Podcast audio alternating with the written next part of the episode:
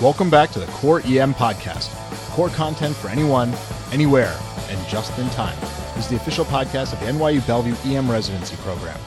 This week, we're going to discuss some pearls from a talk that I gave at our conference on diabetic ketoacidosis. Now, we did a podcast on a critically ill DKA patient back on podcast 13, so you can go back and check that out as well. The talk I gave today focused on aggressive resuscitation while also discussing a couple of common dogmatic teachings in DKA diagnosis and management.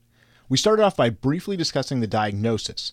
Diagnosis of DKA rests on three laboratory findings glucose greater than 250, pH less than 7.3, and the presence of ketones in the urine or blood.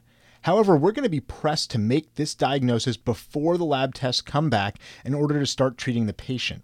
What I'm looking for for the diagnosis in severely ill DKA is a glucose over 250 on the finger stick, so a nice easy bedside test, and altered mental status. Along with that, you can see Kussmaul respirations, these deep, irregular breathing pattern. I'll drop a video to Kussmaul respirations in the show notes so you can see exactly what that looks like. Now, point of care blood gas analysis is going to help you to rapidly make this diagnosis, as well as bringing us to the first dogmatic teaching, and that's that an arterial blood gas is necessary to diagnose DKA. Now, there are numerous articles examining this topic, and what they tell us is that a venous blood gas sample is just as good as an ABG for making the diagnosis. The difference between those parameters that you see on VBG and ABG, as far as pH, bicarbonate, CO2, eh, there's really a minimal difference between what you see in the VBG and ABG, and it's not going to change your management. So, there's no need to stick your patient in the radial artery when you can just draw a venous sample off the IV that you're putting in. Now, once you get that IV in, the first line therapy is going to be IV fluids. In patients with type 1 diabetes, there's an absolute absence of insulin. That absence of insulin leads to glucose accumulating in the serum, spilling into the urine, and creating an osmotic diuresis. These patients can often be quite dry depending on the duration of illness.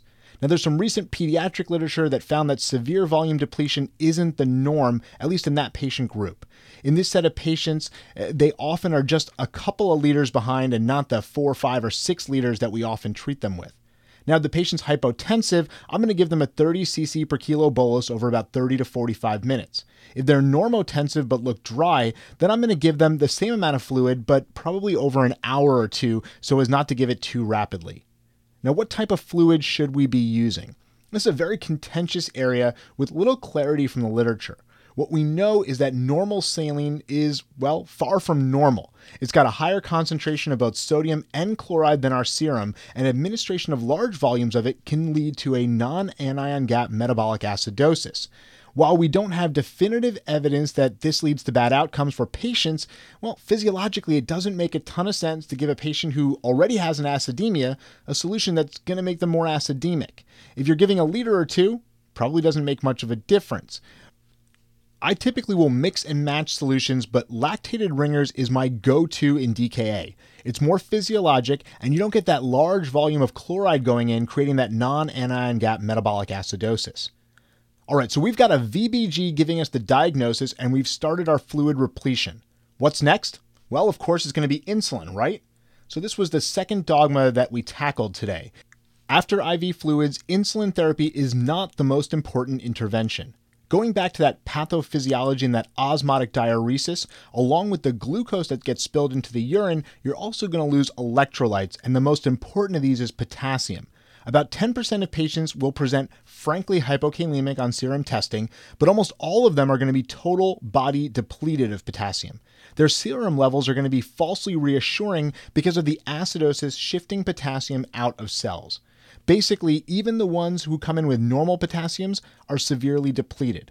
In addition, all of the therapies that you give the patient is going to drop their serum potassium, and hypokalemia kills patients with DKA. So we need to aggressively replete potassium. If the patient's potassium is less than 3.3, I typically will hold the insulin while repleting potassium up to a level of at least 3.5. If the level is greater than 3.5, I'm going to start insulin and potassium repletion concurrently. And don't forget, if you're repleting potassium, you also have to give magnesium. Now, at this point, you've given fluids, you've started to replete your potassium, and you look back at your VBG and you notice that the pH was 7.05 with a bicarb less than 5. Now, looking at those numbers, a lot of us are going to want to administer sodium bicarbonate to try to fix the serum bicarb as well as the pH. A number of guidelines recommend giving bicarbonate for a pH under 7.1, but again, there's little evidence to say that we should be doing this. The literature that does exist shows that you may see a transient rise in the pH, but it's going to be short lived. In order for bicarbonate administration to increase the pH, you have to increase the respiratory rate and blow off CO2. In DKA, the patients already have a high ventilatory rate, so unless you're going to intubate and hyperventilate, you're unlikely to see much of any effect. Additionally, bicarb can harm patients. It can drive down your potassium and it can cause a paradoxical CNS acidosis. None of this is to say you can't give bicarbonate, but you should note there's little reason to believe that it's going to do anything. Finally, we've got to discuss insulin. In a type 1 diabetic, we're going to have to start insulin at some point. The goal isn't for that insulin to drop their blood sugar, but rather to turn off the lipolysis and protein breakdown, which generates ketones. This process creates the acidosis as well. Insulin is going to close the anion gap. Traditionally, we're taught to give a bolus of insulin of about 0.1 units per kilo, followed by an infusion of 0.1 units per kilo per hour. However, there's little basis for the bolus and it can be harmful. Giving a bolus and a drip at this rate leads to a short period of supraphysiologic circulating levels, and then it, the insulin level bottoms out. Instead, if you give an infusion at 0.14 units per kilo, you get a nice plateau right in the physiologic insulin range. The bolus of insulin also has a big downside. It can cause worsening hypokalemia and it can cause hypoglycemic events. In kids, the guidelines don't recommend bolus insulin prior to infusion, and this should apply to adults as well. While all that's going on, it's critical to make sure that you consider what caused the patient to go into DK in the first place. Any stress to the system can set this off, but the most common are things like infection, MI, trauma, and non-compliance with medications. An EKG should be obtained in all these patients, and it may tip you to the presence of ischemia or a tachydysrhythmia. And I've got a very low threshold to treat these patients with broad spectrum antibiotics since infection is so common.